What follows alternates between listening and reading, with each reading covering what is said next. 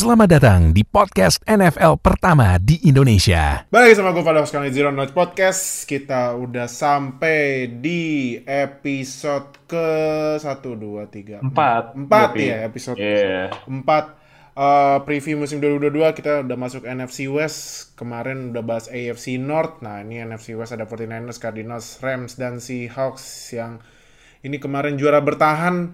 Rams dan juga ada jagoannya sini uh, yang jagoin Rams ada Noah di sini dan juga bareng Oka kita langsung aja nggak pakai lama mulai ini ya preview tapi sebelum mulai jangan lupa seperti biasa subscribe di lonceng sampai subscribe biar nggak ketinggalan sama NFL di Indonesia like comment share video ini dan juga buat kalian yang belum join Mega Fans, nah ini yang udah join Mega Fans, thank you udah join. Nah, udah bisa nonton video ini, podcast ini maksudnya dua hari sebelum uh, rilis uh, jadwal biasa. Jadi buat kalian yang uh, nggak mau ketinggalan sama berita NFL tercepat, nah jadi langsung aja join ke Mega Fans tuh di samping tombol tombol subscribe di YouTube. Ada join langsung join cuma sepuluh ribu aja per bulan oke? Cuma sepuluh ribu aja dapat dua hari lebih cepet. Nah, lebih mantep kan? Apalagi nih Betul. bulan depan season udah mulai hari Jumat preseason udah mulai. Nah Jangan sampai ketinggalan berita-berita NFL karena itu cepat banget sih. nah karena kalau udah ini kalau ketinggalan satu ketinggalan semuanya deh. Oh, parah, bener. parah.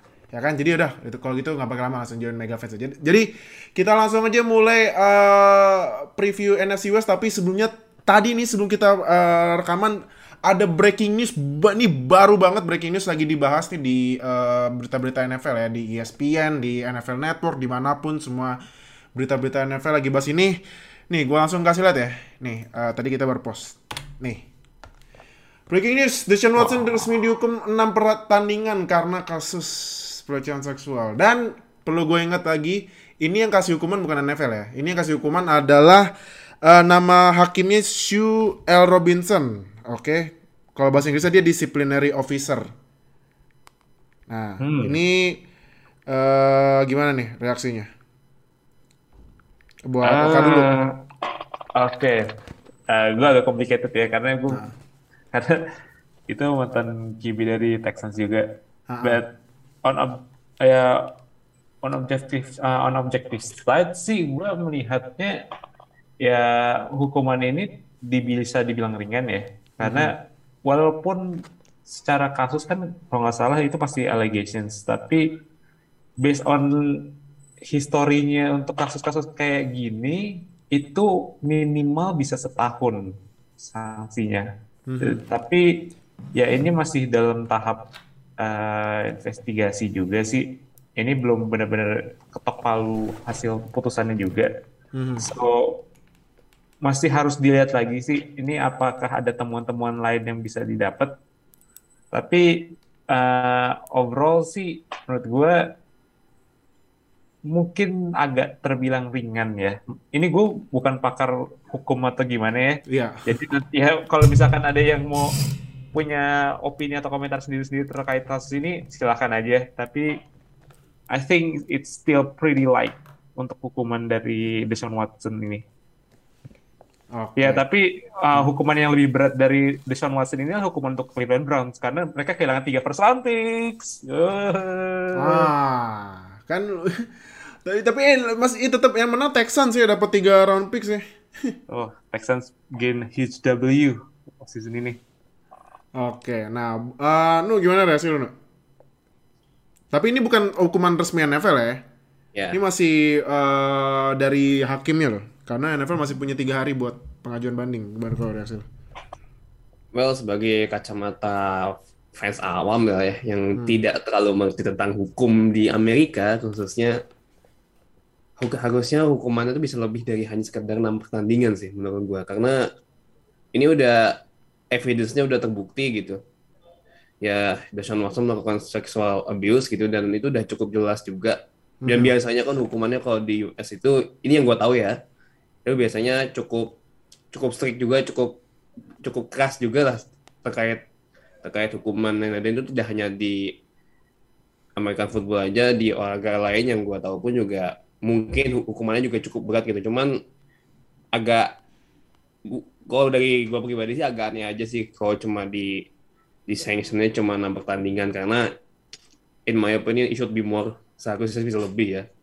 Dan kalau buat dari kacamata Hmm. NFL-nya sendiri ya ini jelas-jelas lulus banget sih buat Browns. Dan balik lagi gue tuh dari awal gue tuh heran kenapa kok Browns tuh dengan sangat percaya diri trading Deshaun Watson dan ngebayar dia fully guaranteed sekitar 200 juta dan dia tuh belum tentu bakal main di musim ini kayak karena ini karena permasalahan ini. Dan ya udah sih ya gua sih kalau melihat dari performa apa prediksi Browns-nya ya, ya good luck playoff lah.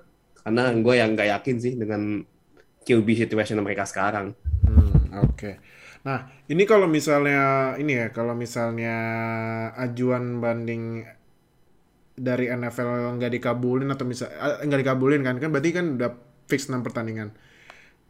eh jadi match yang bakal eh tanpa ini ya, tanpa Watson. Browns itu 6 match awal di week 1 lawan Panthers, week 2 lawan Jets, week 3 lawan Steelers, week 4 lawan Falcons, Week kelima lawan Chargers sama week keenam lawan Patriots.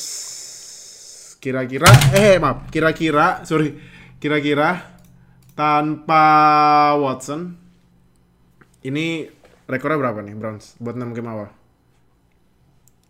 Buat lo dulu kak. Eh, tadi tuh ada Panthers, Jets, Steelers, Falcons, Chargers, Patriots. Mm-mm. Objectively gue melihat tiga per, tiga tim yang bisa beri kekalahan buat Browns. Ada Steelers, ada Chargers, dan juga ada Patriots. Mhm. Patriots mungkin ya lebih toss up, lebih 50-50 sih. Ah, tapi untuk kayak Panthers, Jets, Falcons itu lebih mudah dibandingkan tiga tim yang tadi gue sebut. So, prediksi gue untuk rekor mereka selama tidak ada Watson between 3-3 atau 2-4. Karena Itu 24 ya. walaupun mereka tetap run first offense, tapi mereka butuh QB yang stable buat mengontrol tempo offense mereka. So, Hmm. it's still gonna be a huge loss. Gue mungkin leaning ke 2-4 ya. 24 Karena ya. kalau nggak salah uh, replacement-nya itu kan Jacoby Brissett ya dari Iya, bisa. dari Colts. Iya. Jadi gue ya gue akan uh, PD bilang itu 24. Ah, oke, oke. Terakhir, Nu, kira-kira prediksi lu berapa nih? 6 game tanpa Watson, Browns berapa rekornya? Ya gue sih langsung straight aja lah sat- satu lima sih 1-5. Hmm. ya untuk Jets mungkin masih bisa dikonsider untuk menang lah karena Hmm. defense mereka sejauh ini belum terlalu improve walaupun ya mereka drafting Sauce Gardner ataupun segala macam cuman this not improve a lot gitu cuman kalau dilihat dari kayak Falcons walaupun Falcons mungkin QB-nya sekarang ya Marcus Mariota lah cuman mereka punya weapon punya dua weapon yang masih muda banget Drake London sama Kyle Pitts itu bakal menjadi gue yakin bakal jadi bulan-bulanan secondary-nya Browns gitu. Dan ya Panthers lah ini jelas revenge dong revenge-nya Baker Mayfield nih. Ini udah gue buang duluan nih. Waktunya gue balas dendam nih biar Baker biar- atau Darnold? Baker atau Darnold? gue sih still gue sih yakin Baker sih karena ini ini ya di luar AFC, apa di luar pembahasan Darnold men- menurut gue udah tamat sih karirnya udah nggak udah udah forever being back up aja lah udah menurut gue Hmm, oke, oke. Ah, berarti gitu ya ah, pembahasan berita-berita yang terbaru di NFL. Nah, langsung aja kita masuk ke NFC West. Ini eh yang tadi gue udah bilang ya 49ers, Cardinals, Rams, dan Seahawks. Langsung aja kita masuk ke tim pertama. Nah, ini tim jago Denua yang juara Super Bowl 55 kemarin. Rams kemarin dapat ini ya, ini yang gua kasih lihat fotonya Allen Robinson ya. yep Wow. Iya, tapi eh, OBJ masih belum masih ini masih free agent ya, belum agent maksudnya ya agent. belum tahu Bapak beneran mau di extend di mau lanjut di di Rams apa enggak nih. Nah, Iya. eh tapi menurut lu nih dengan kedatangannya Allen Robinson, Allen Robinson kan dulu pas di Bears kan jadi WR1 walaupun ya ya lu tau lah di Bears gitulah ya. Justin Fields. Nah, Ya, Kalau gitu. menurut lu nih apakah ini nih yang di sebelah kirinya Stafford nih yang kemarin menang Offensive Player of the Year nih, Cooper Cup tetap jadi WR satunya Stafford gak? No. Kalau jadi WR1 simply yes, karena chemistry mereka di tahun lalu udah terbukti ngebawa Rams melangkah jauh to the promised land di Super Bowl 56 gitu. Dan dengan editionnya Allen Robinson emang itu bakal menambah deepnya offense di Rams karena dengan adanya Robinson variasi offense-nya itu akan semakin nambah gitu. Apalagi kan ini bakal menjadi tahun kedua lah, tahun keduanya Stafford sama Cup sama Cooper Cup masih bakal banyak yang variasi variasi offense yang bakal dilakuin sama McVay karena sejak Stafford masuk patternnya pattern offense-nya Rams udah mulai berubah. Yang biasanya hmm. dulu kan itu heavy running game kan. Ya. Dari sebelum datangnya Stafford itu biasanya sangat-sangat rely itu heavy running game dan running back by committee gitu. Sejak Stafford masuk, skemanya berubah gitu. Jadi sangat-sangat rely itu short and medium passing. Nah, dengan datangnya Allen Robinson itu akan menambah lagi variasi dengan deep route running. Karena seperti yang udah kita tahu, Allen Robinson cukup bagus untuk melakukan deep route dan itu akan semakin menambah lagi. Apa variasi offense yang defense lawan tuh bakal susah nebaknya ini bakal mainnya kayak gimana. Walaupun hanya mungkin dari sekadar formasi gitu ya bisa jadi ketika formasinya gun mainnya begini. Tapi ternyata route running yang keluar itu bisa jadi berbeda. Nah itu yang bakal gua sangat menunggu karena bakal nambah lagi variasi serangannya dan tapi kalau misalnya tadi udah sebut OBJ ya misalkan OBJ balik lagi itu bakal sangat-sangat ngebantu banget bakal ya WR-nya tuh bakal makin bagus lagi gitu secara corps Cuman sebenarnya kalau misalnya, kalau memang OBJ nggak balik gitu, nggak balik ke Rams, sebenarnya cukup tipis menurut gua WR-nya karena Van Jefferson ketika hmm. di playoff kemarin itu nggak mainnya kurang bagus lah menurut gua. Walaupun secara di in regular season Van Jefferson tuh really, really helpful banget selama buat offense. Cuman hmm. when when the playoff matters gitu ketika dibutuhin tuh Van Jefferson tuh nggak step up menurut gua. Oh, Dan okay makanya ketika misalnya nanti OBJ datang balik lagi itu bakal boosting banget sih bakal boost up the deep the offense dan hmm. Rams tuh memang dari ya lima tahun terakhir lah dari tahun 2018 17 memang selalu menjadi kandidat untuk juara Super Bowl dan tahun ini itu menjadi ya bakal menjadi Super Bowl favorite lagi menurut gua karena mm -hmm. ya technically skuadnya masih dalam tanda kutip win now mode ya masih masih win now mode semua gitu. Apalagi secara di defense juga drafting bukan sorry drafting. Ngambil Bobby Wagner di free agency. Oh iya. Oh. udah jelas-jelas. Wow. ya kan dengan nama Bobby Wagner aja udah mengerikan gitu. Selama di Seahawks tuh udah berapa kali dia dapat Pro Bowl berapa kali dia dapat All Pro. Dan itu udah juga udah nambel kekurangan Rams di off di defense di tahun lalu yaitu di bagian linebacker dan memang concern gue sedikit sih sebenarnya concern gue tuh di offensive line-nya menurut gue karena Andrew Whitworth baru pensiun otomatis yang ganti posisi posisi dia gitu tahun ini rookie Brian Bur Logan Burst Logan Burst itu Logan menurut gue agak risky karena dia masih rookie. Cuman so far sih gue tidak ada masalah sih dengan Rams squadnya di musim ini gitu mungkin dengan nambahnya Cam Akers bakal ya ini tahun kemarin Cam Akers cedera gitu jadi mainnya running back by committee nah tadi yang udah gue bilang di awal sekarang Cam Akers sehat variasi offense bakal nambah lagi mungkin hmm. kalau misalnya nanti ketebak nih oh ini bakal main passing game ternyata tahunya mainnya running game nah itu keep defending guessing itu yang menurut gue bakal seru di musim ini sih buat Rams. Hmm, oke okay, oke. Okay.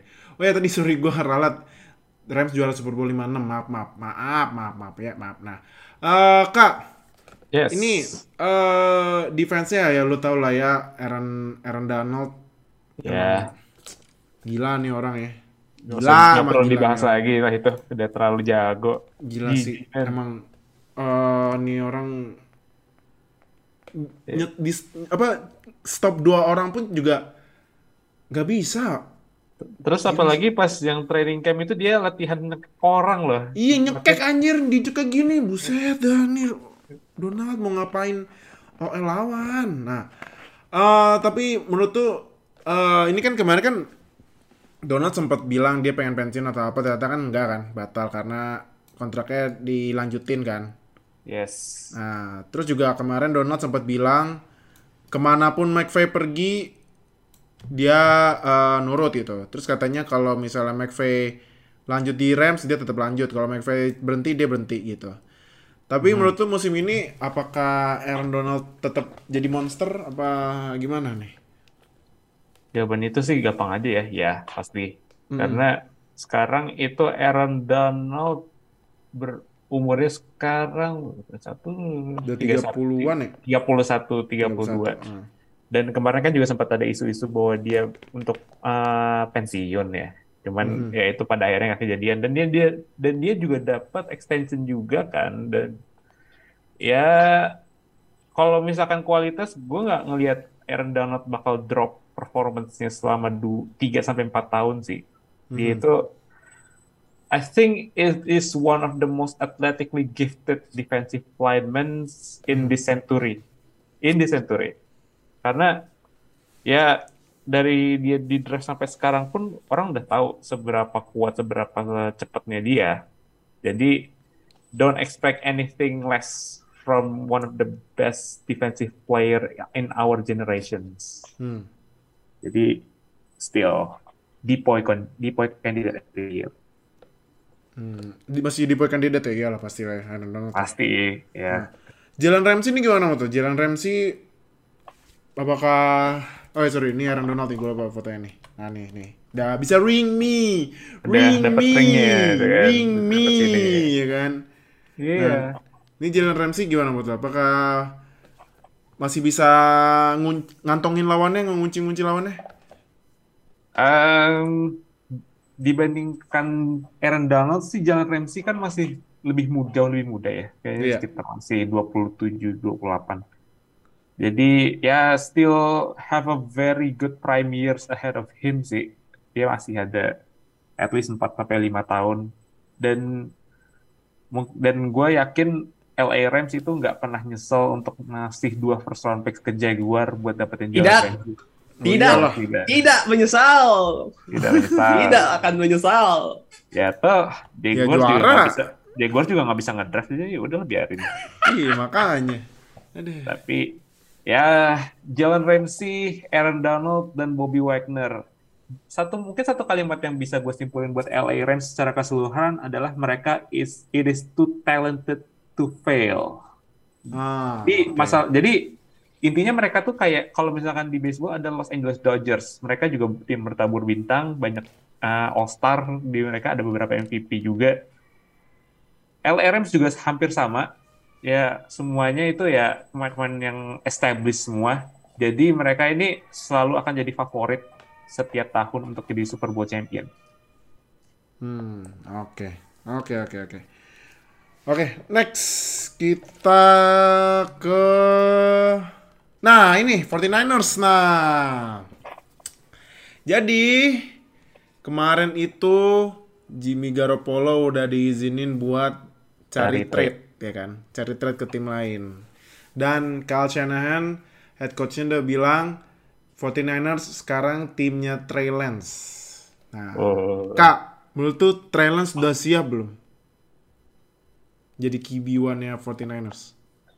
Trey Lance tuh sempat main satu beberapa game ya. Beberapa game sempat Ya, main. ya, beberapa game dia main gara-gara uh, Jimmy G juga sempat cedera Mm. dan overall sih secara rookie season dia nggak begitu uh, biasa aja masih dalam proses adjustment terhadap uh, environmentnya NFL yang lebih cepat dibandingkan di college. Tapi ada alasan kenapa mereka ngasih tiga first round picks ke Miami untuk naik ke nomor tiga dan draft Trey Lance. Dia itu punya eh tangibles yang luar biasa, yang upside-nya tuh luar biasa loh. Jadi dia secara arm power juga masih punya dan dia juga luar biasa mobile. Uh, but I still see Trey Lance akan ada perlu proses adjustment lagi di musim ini ya. Mhm. Karena ini akan jadi musim full pertamanya dia jadi starter. Not everyone gonna be Patrick Mahomes. Di mana satu musim pertamanya dia, Patrick Mahomes langsung menjadi MVP. Mhm. Jadi Trey Lance akan banyak dapat ujian, terutama di divisinya dia yang luar biasa ketat ini di NFC West. Dia akan lawan Super Bowl champion, dia akan lawan tim uh, yang kemarin juga playoff ada Arizona Cardinals dan mereka dan at least dia akan dapat dua free win lawan Seattle Seahawks. Mhm. Uh, but it's still gonna be a trial by fire buat Trey Lance. Jadi ya let's see. Oke. Nah, no kemarin nih eh, kemarin persis ya. Ini eh, WR-WR tahun 2019 kecuali Dionte Johnson belum dapat eh, eh udah dapat gaji ya. Wah, ya. Nah, kemarin Debo Samuel dapat kontrak yang menurut gua kontraknya rada-rada mirip ya sebenarnya sama DK Metcalf ya, cuman beda guaranteed money cuma Guaranteed beda 100 aja. ribu. Nah, Ya. ini Dibo abis dapat duit baru, apakah performanya lebih bagus apa ternyata eh, jeblok nih karena QB-nya bukan Jimmy G lagi tapi sekarang Trey Lance. Ya kalau dibilang apakah bakal lebih baik atau enggak setelah dapat duit sih, well secara logika harusnya iya ya, karena ini baru digaji, baru dapat gaji gede lagi gitu ya, akhirnya baru diperpanjang kontraknya sih ya. Secara logika mah harusnya bisa lebih baik lah, apalagi dengan sekarang dengan talents yang jauh lebih baik lah secara ability upsetnya jauh lebih tinggi dengan talents. Gue walaupun sebenarnya Dibo Samuel tuh menurut gue masih akan dipakai kurang lebih kayak tahun lalu. Yang bisa jadi wide receiver, bisa jadi running back, mul- multifunction menurut gue bakal masih tetap seperti itu. Karena balik lagi kalau Shanahan sangat-sangat heavy running back, sangat-sangat running scheme-nya benar-benar lari dulu, lari dulu baru baru ngelempar gitu. Dan yang juga cukup mengherankan sebenarnya bukan dari kontaknya Dibo Samuel menurut gue yang lebih an- yang ini menurut gue lebih membuat gue pribadi tanda tanya mereka drafting Tyrion Davis Price di round keempat kalau nggak salah.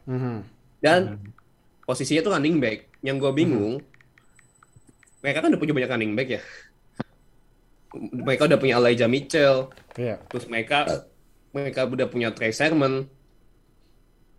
Terus mereka drafting rookie lagi Tyrion Davis Price. Ya itu sebenarnya gue agak sedikit mempertanyakan. Cuman di awal gue mempertanyakan itu. Cuman ketika gue melihat oh oh ya ternyata 49ers mainnya begini gitu yang sangat-sangat lari. Jadi gue masih sedikit iya memaklumi dengan offense mereka yang ya tahun ini tidak tidak punya satu running back yang bakal komit sih menurut gue ya.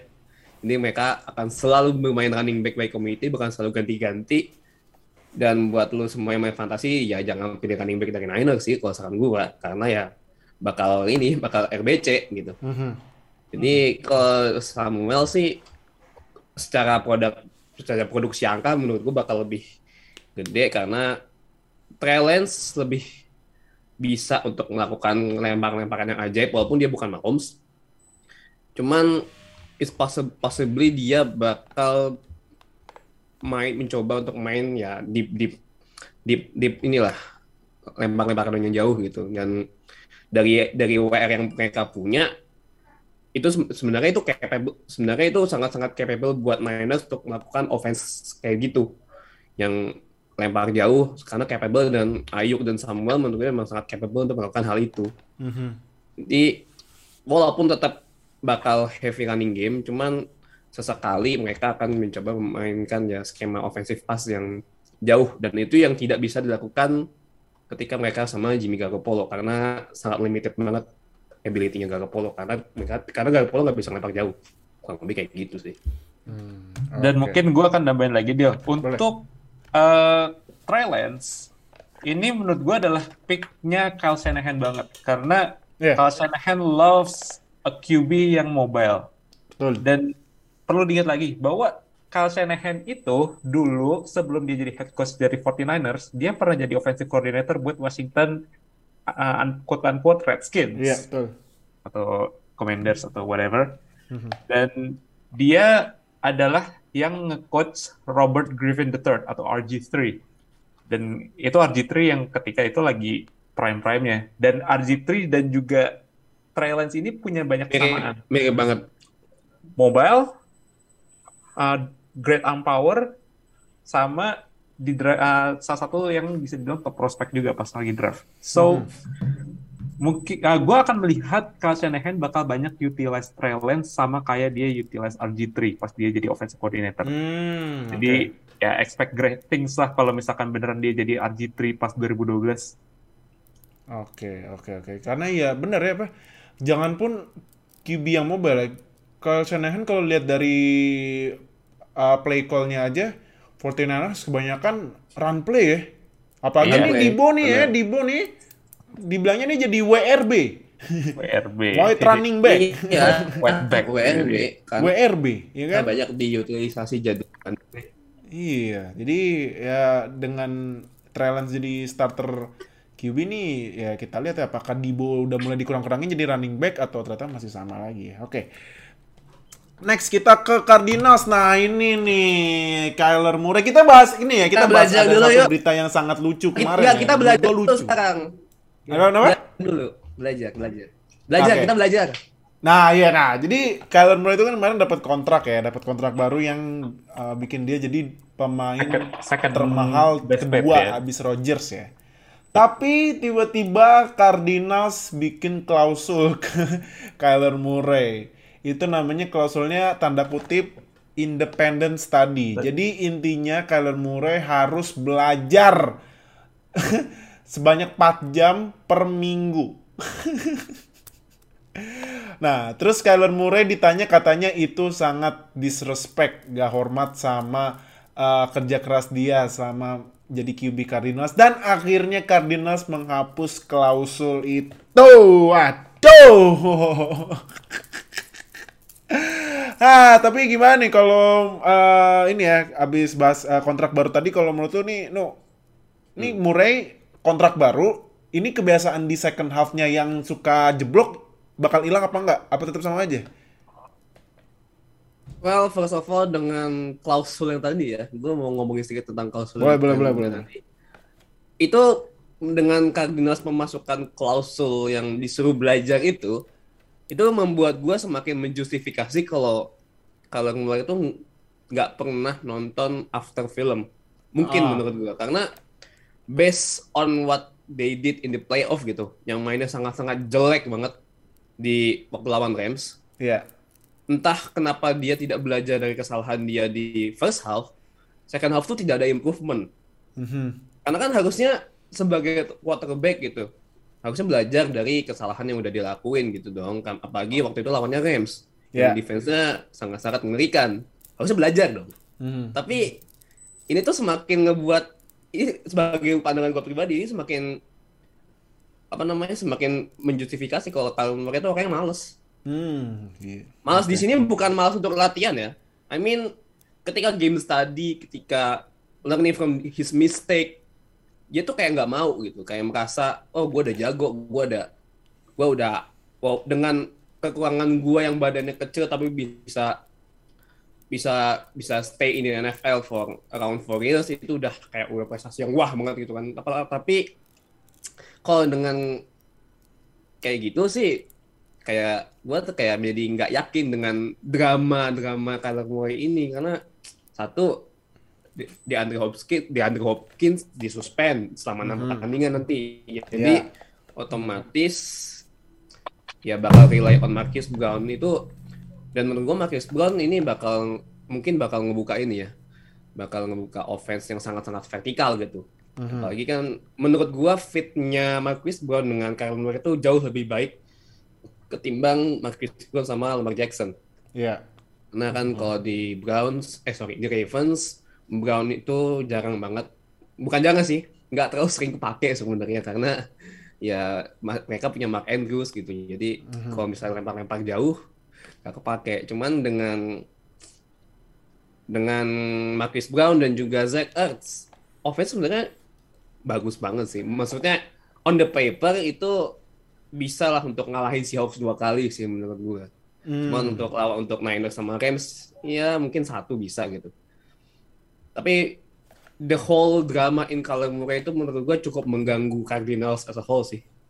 Itu jadi ya kayak gimana ya? Gue juga melihatnya ya Kyler Murray jangan-jangan emang bener-bener males gitu loh. Walaupun ini baru baru prejudice aja, cuman dengan akhirnya apa namanya? Cardinals ngapus Ngapus klausul ya. Klausul. ngapus klausulnya itu kayak semakin ada pembenaran kalau memang Kyler Murray itu males jadinya gitu. Hmm. Oke. Oke, oke. Nah, eh, Kak, Yes. ini kan selain Kyle Murray ya, kemarin itu ada pemain yang baru baru gabung dari Steelers. Tiba-tiba mainnya gila ini. Dan jadi fantasy darling ya. James Conner nih. Nah, Oh. James Conner kemarin total touchdownnya 18 loh. 15 rushing touchdown sama 3 receiving touchdown. Gue aja kaget, biasanya kan dia cederaan ya tiba-tiba. Itu itu bagus gitu itu mainnya. cuma 10 5 yard 5 yard 10 yard doang gitu. Iya, tapi buat fantasy poinnya tinggi. Jelas, Iya, jelas. Jelas. Nah, Nggak peduli berapa yard. yo, yang penting touchdown, touchdown. 6 poin ya kan. 6 poin. Nah, sesuai dengan nomor jersey itu 6. Nah, kalau menurut lo nih Kak, nih James Conner ya kan kalau kita lihat kita lihat kan kemarin kan emang di, uh, di Andre Hopkins kan ini ya cederanya lumayan banyak ya. Yes. Jadi kan uh, ya sebenarnya agak diganti dikit sama James Conner tapi menurut lo musim ini James Conner bakalan ngulangin uh, performa kerennya musim kemarin nggak? Eh, bakal susah untuk nge-replicate performance-nya musim lalu ya karena 18 touchdown itu juga nggak sedikit jumlahnya. Mhm. Eh, tapi secara utilization-nya dia, dia pasti akan terus dipakai untuk kayak musim lalu untuk goal line running back. Ya. Dan dengan balik ke Chase Edmonds juga sih harusnya dia akan dapat lebih sedikit carries ya. Jadi akan bagi-bagi antara Chase Edmonds dan juga eh, James Conner. Mhm. Dan jangan lupa Kyler Murray ini juga mobile running back, mobile quarterback, sorry. Mhm. Ya, mobile quarterback. Jadi akan lebih sedikit buat dia untuk dapat kesempatan dan masuk ke goal line lagi. Kecuali kalau emang offense-nya ya stuck di di goal line, ya itu adalah zonanya James Conner buat masuk. Itu dia. Jadi overall gue nggak akan lihat dia bisa replicate performance kayak musim lalu sih. Just because of that reason. Hmm, oke, oke. Nah, terakhir nih, terakhir nih tim yang ditinggalin sama ini ya, QB yang bawa juara Seahawks pertama kali ya, Russell Wilson. Seahawks. Nah, nih QB-nya kan ada Geno Smith sama Drew Lock. Nah, menurut lu nih Kak, apa eh siapa yang bakal jadi QB one nih buat musim ini? Karena kan ya pasti musim depan bakalan ambil QB ya Pasti ditambah ya. ditambah talent QB tahun depan kan banyak yang bagus ya kayak CJ Stroud sama Bryce Young gitu kan Yep. nah tapi kalau buat musim ini siapa QB one nya Eh, gue jujur nggak begitu merhatiin training camp-nya dari Seahawks ya. Jadi berita mereka juga nggak begitu banyak keluar. Mhm. Jadi masih lumayan misteri sih siapa yang bakal jadi QB one-nya. Based on berapa karena lebih banyak pengalaman di Seahawks, mungkin mereka akan start dengan Geno Smith. Tapi ketika Geno Smith udah mulai goyah, udah mulai buruk penampilannya, Drew Lock bisa masuk. Hmm. Will it be resulting in a W? Maybe not. Tapi ini adalah tim yang dalam masa transisi ya. Ya, walaupun dalam sebagian besar benak dari para 12 itu Seahawks tidak boleh rebuild. Mhm. Soalnya, soalnya gue lihat banget banyak fans-fans Seahawks yang langsung crying foul gitu, langsung nangis aja. Aduh, gak mau rebuild lagi. Ah, gue gak mau kayak masa jahiliyah sebelum Pete Carroll datang, sebelum Richard Sherman datang atau Russell Wilson datang. Gue maunya menang terus. Well, football is not like that, man. Jadi ya ini akan jadi masa yang bisa dibilang interesting buat mereka karena ini adalah pertama kalinya mereka udah nggak ada LOB, udah nggak ada Russell Wilson, Mhm. udah nggak ada Beast Mode. Mhm. Jadi semua era-era kejayaan mereka tuh udah hilang dan ini adalah era baru buat Pete Carroll dan dia coba untuk bikin tim baru dari yang mereka punya saat ini. Ditambah lagi mereka musim depan juga akan dapat banyak draft ya draft picks juga. Jadi ya musim ini lebih kepada adjustment untuk pemain-pemain yang bisa dibilang minim pengalaman. Jadi ya don't expect many much from them. Hmm, oke, oke, oke. Nah, terakhir, no, kema uh, ini apa uh, sangkatannya Dibo kemarin juga dapat kontrak nih, DK Metcalf. Nah, Wow. DK Metcalf abis dapat kontrak kan kita tahu kan di WR uh, Seahawks juga ada Taylor Lockett ya. Yes. Tapi kan kita kalau ngelihat DK Metcalf sama Taylor Lockett kayak masih bingung nih siapa ya WR satunya ya kan. Karena kan emang statsnya rada-rada mirip dikit gitu kan. Ya agak jauh tapi ya masih agak-agak jauhnya tuh nggak jauh banget gitu. Nah menurut lu no, abis DK Metcalf dapat uh, duit apa dapat kontrak baru, fix gak jadi WR satunya ya siapa pun lah QB1 nya si Hawks gitu. Kalau menurut lu udah fix belum nih Metcalf? WR satu. Well, kalau dari kita mau kalau membandingin antara Metcalf sama Lockett ya, menurut gue sih yang paling jelas jadi WR satu ya udah jelas Metcalf gitu karena he's athletic, he's tall, he's big, bisa diandelin dari di berbagai macam situasi, entah itu short route, medium route hingga deep route. Walaupun mungkin kalau untuk kayak medium atau deep route mungkin Ina itu cuma bisa kayak one dimensional aja gitu. Khususnya untuk di deep route yang mungkin dia cuma bisa lari lurus aja. Itu karena ya te- emang memang karena kenapa dia cuma bisa lari lurus karena memang dari faktor badan yang dia yang gede juga. Jadi itu nggak terlalu movement itu nggak terlalu fleksibel untuk kalau misalnya untuk rute-rute yang belok-belok sana sini gitu itu Metcalf kurang capable untuk melakukan itu. Cuman kalau misalnya untuk short route dan medium, Metcalf bisa diandelin banget. Dan ketika itu, ketika apa namanya, Metcalf dan ketika Metcalf dilaku di di plot sebagai medium router gitu, ada Tyler Lockett yang bisa lari jauh. Ini sebenarnya kalau da- dari WR-nya aja, ini tuh capable untuk menang sebenarnya. Dari WR-nya doang, itu Seahawks. Gue ulangin lagi nih, WR-nya doang, Seahawks tuh capable buat menang sebenarnya. Hmm. Hmm. Cuman balik lagi, QB-nya nggak jelas. Nah itu. Karena ya mas maksudnya kita lihat di beberapa tahun belak dua tahun terakhir lah dengan Russell Wilson yang dengan OL yang seancur itu masih bisa masih bisa menang gitu, masih bisa lolos playoff gitu. Memang kalau di musim lalu emang kayak udah kayak expose aja sih gitu. Dan oh, Wilson kalau nggak salah juga sempat cedera juga Cedera, kan, dan iya. itu yang bikin the whole situation in Seahawks jadi berantakan. Dan dan itu yang semakin ngebuat kalau misalnya dengan QB yang bagus, ini offense bisa bagus juga sebenarnya. Karena di OL mereka juga drafting cukup banyak kemarin rookie dan technically di musim lalu ada rookie yang bagus juga jadi OL gitu. Aduh gue lupa lagi namanya siapa gitu. Damian satu. Lewis. Damian Lewis.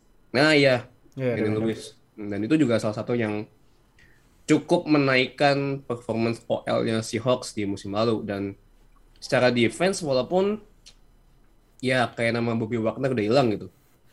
Kayak the big names is already gone, masa-masa kejayaan LOB atau apalah udah nggak ada gitu. Iya. Cuman mereka masih ada Jamal Adams, masih ada Quandre Diggs. Kita hampir lupa kalau sebenarnya Jamal Adams masih ada di sana gitu. Iya, tapi kemarin beritanya ini apa Jamal Adams cedera parah. Tuh, No, cedera. no, no timetable return katanya, Waduh. no timetable return jadi agak disayangin juga gitu cuman sebenarnya kalau dilihat dari roster as a whole dibilang untuk bisa dapat winning season jujur gua nggak bisa gitu karena ya balik lagi quarterback mereka sebenarnya the, the, the key the key di situationnya sebenarnya memang di quarterback doang sih menurut gua Mhm. karena Geno Smith and Drew Lock bukan tidak benar-benar capable untuk being a franchise quarterback. Kalau Geno Smith iya, cuman Drew Lock ini masih question mark. Mhm. Kalau misalkan dia bisa main bagus di musim ini, bisa jadi, bisa jadi tahun depan mereka tidak cari quarterback. Bisa jadi gitu. Mhm. Tapi dengan apa yang mereka miliki saat ini gitu. Entah kenapa ya fans-fans Siap tuh pada naif sih menurut gue karena dengan tim mereka yang biasa-biasa aja kok mereka masih berharap untuk menang gitu loh di musim ini. Mhm. Itu yang kadang gue bingung gitu. Kok optimis banget gitu bisa Wah bisa ngalahin Rams, bisa ngalahin 49ers, bisa ngalahin Cardinals. Main quarterback lo aja gak jelas gitu. Lu mengharap menang. Jadi ya jangan berharap banyak menang sih sebenarnya buat Seahawks menurut gua. Itu burung apa namanya? Burung laut itu tenggelam tuh di laut ntar musim ini. Nah, eh, terakhir deh. Berarti eh, ini ya eh, fix eh, musim depan nih Seahawks bakalan cari QB ya. Berarti ini eh, Seahawks eh, ba- di draft tahun 2023 bahkan top 5 nih. Gitu nggak kak? Kalau prediksi lo? Top 5 possibly ada. Karena eh, mungkin beberapa tim yang bisa dibilang kandidat buat top 5 juga kan kayak Falcons, Panthers, Jaguars, maybe Jaguars. Jaguars, ya siapa ya? Ya maybe Jets kalau misalkan things di- didn't work out lagi. Jadi peluang mereka untuk masuk top 5 pun juga lumayan gede ya dengan divisi yang kuat, schedule yang juga lumayan berat dan tim yang bisa dibilang lagi masa transisi lah. So ya walaupun mereka nggak dapet top 5 dan mungkin ada di lebih ke top 10 tapi dia mereka masih punya pick dari Broncos dari trade-nya Oh Russell dari Wilson Ras ya, trade ya. Hmm. ya yang bisa mereka pakai buat trade up. Jadi uh, seburuk apa pun performa mereka atau justru semediocre apa pun performa mereka musim depan itu mereka ak- pasti akan target untuk coba cari quarterback di musim depan. Hmm, oke. Si Jesrod atau Bryce Young? Nah, Ya, we'll see. kita lihat ya di college eh, ini ya college season musim ini ya. Ini eh, emang nih eh, gue FYI dikit ya. Emang sebenarnya kita kan eh, ini ya kita emang fokusnya NFL tapi sebenarnya tuh college football juga seru. Nah, yang mungkin yang agak susah ini college football nontonnya di mana ya. Nah, makanya kita sebenarnya juga belum tahu infonya college football nonton di mana karena kalau NFL kan kita masih nunggu yang itu ya, yang eh, dari yang kema- yang biasa nayangin di Indonesia kan. Nah, tapi yang udah confirm itu NFL Game Pass preseason gratis semuanya. Gokil. Oh, nice. Preseason gratis semuanya. Ya regular season bayar lah, ya lah otomatis. Nah, Ya, you know. eh, jadi eh, kalau Game Pass gampang daftarnya langsung aja ke website Game Pass langsung sign up aja ya. Oke, nah nanti yang buat regular season kita kabarin apakah Mola masih nayangin apa enggak. Oke, jadi eh, prediksi terakhir gue gak bakal nanya Nuah kenapa sih ya, jawabnya tim jagoannya udah pasti ya. Kalau itu. prediksi lu buat NFC West siapa yang bakal juara? Apakah Rams bakal repeat atau ternyata Trey Lance eh, bawa 49ers atau tiba-tiba Murray dengan duit baru langsung eh, nasib baru buat Cardinals atau jangan Seahawks lagi? Hah. Menurut siapa kak yang bakal juara NFC West musim 2022? Rams pasti akan jadi favorit juga. Uh, Jadi gue akan pilih Rams untuk uh, juara divisi. Uh, gue agak cautious juga sama dua tim ini antara Cardinals sama 49ers karena 49ers itu selalu selang-seling kayak performa satu season mereka bagus banget, season berikutnya mereka cedera parah semua, Nah tuh ya. rombongan tuh. Mhm. Di 2018 itu gue inget banget tuh 3-13, habis itu 2019 masuk NFC Champ, masuk Super Masuk Bowl, Super Bowl, musim 2020 cedera lagi. cedera lagi, 2021 kemarin Masuk masuk, playoff. NFC Champion, Iya. Championship. Ya, kalau berdasarkan siklus sih harusnya mereka masuk injury season. Cuman Ah, ini nih. uh, gue masih lebih percaya terhadap Trey Lance dan juga Kyle Shanahan dan juga defense defense-nya dari 49ers sih dibandingkan Cardinals Mhm. yang gue rasa ini mulai banyak drama lagi nih selain juga uh, Kyler Murray juga tadi udah disebut ada DeAndre Hopkins yang sempat uh, dapat sanksi dapat Mhm. sanksi musim ini jadi uh, gue melihat Cardinals justru nggak masuk playoff Mhm. just because uh, karena udah gue sebut beberapa kali untuk semua tim di NFC West ini mereka dapat jadwal lumayan berat. Jadi uh, I think 49ers will squeak out uh, masuk playoff, tapi gue mungkin gak ngeliat mereka bakal semeyakinkan musim lalu yang mereka masuk NFC Championship karena uh, salah satunya ya waktu itu kan didukung sama cuaca buruk juga sih di Lambeau. Jadi, ya hmm. uh, one thing led to another dan mereka masuk NFC Championship. Jadi gue rasa 49ers bisa masuk playoff. Seahawks, gue mungkin dengan PD bilang no. Mereka akan becoming the dead last in their division. Oh, oke. Okay. Uh, eh, oke. Okay.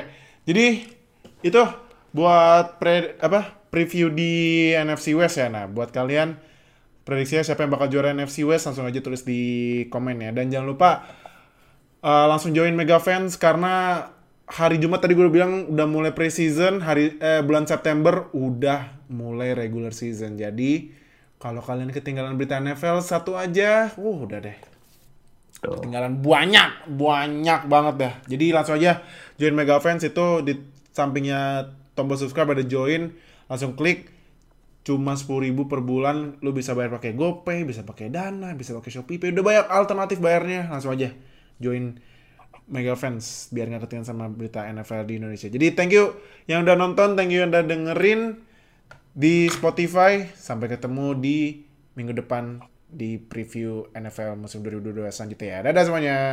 Bye. Terima kasih telah mendengarkan podcast NFL pertama di Indonesia. Sampai jumpa di podcast edisi selanjutnya.